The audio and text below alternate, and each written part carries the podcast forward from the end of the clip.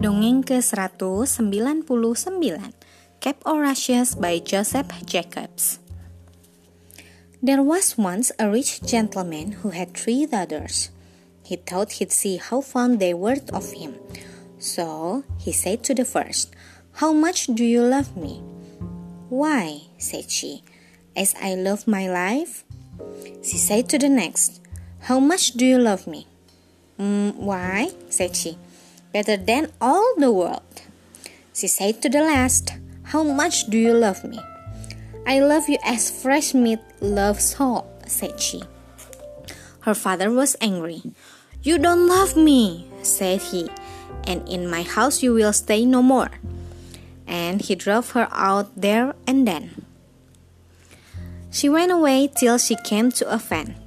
She made some rushes into a cloak with a hood to hide her fine clothes. Then she came to a great house. Do you want a maid? said she. I ask no wages and do any sort of work. Well, said they, if you would like to wash the pots and scrape the saucepans, you may stay. So she stayed and did all the dirty work. She gave no name, so they called her Cap o' Rushes. One day, there was to be a dance a little way off. The servants were allowed to go, but Cap o' Rushes said she was too tired.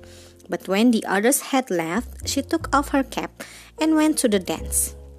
Well, who should be there but her master's son? And what should he do but fall in love with her?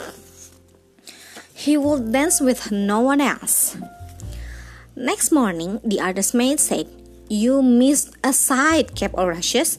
The most beautiful lady you ever saw, dressed so grand.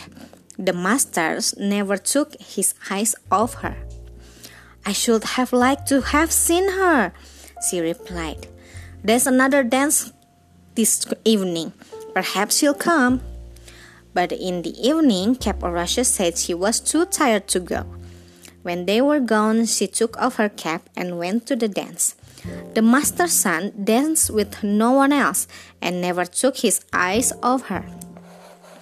Next day, the other maids said again, Cap o' Rushes, you should have been there to see the lady. There she was, gay and grand. There's a dance again tonight. You must go with us. Well, come that evening, Cap o' Rushes said she was too tired to go, and do what they would see stayed at home. But when they were gone, she took off her cap and went to the dance. The master's sons gave her a ring and told her if he didn't see her again, he should die. But before the dance was over, she slipped away again.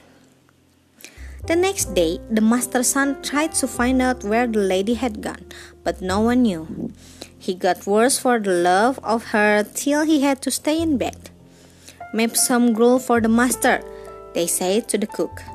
The cook set about making it when Cap o' Rushes came in. What are you doing? said she. I'm going to make some gruel for the master, said the cook, for he's dying for love of the lady. Let me make it, said Cap o' Rushes. Cap o' Rushes made the gruel and slipped the ring into it before the cook took it upstairs.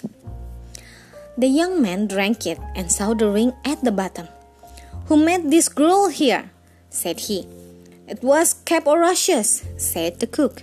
Send Cap o' Rushes here, said he. So Cap o' Rushes came. Did you make my gruel? said he. Yes, I did, said she. Where did you get this ring? said he. From him that gave it to me, said she. Who are you then? said the young man. I'll show you, said she. She took off her cap o' rushes and there she was in her beautiful clothes.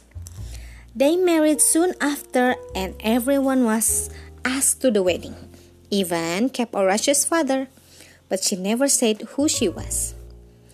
Before the wedding, she asked the cook to dress every dish without a grain of salt. That will be nasty, said the cook. That doesn't matter, said she. The wedding day came, and they were married, and everyone sat down to dinner.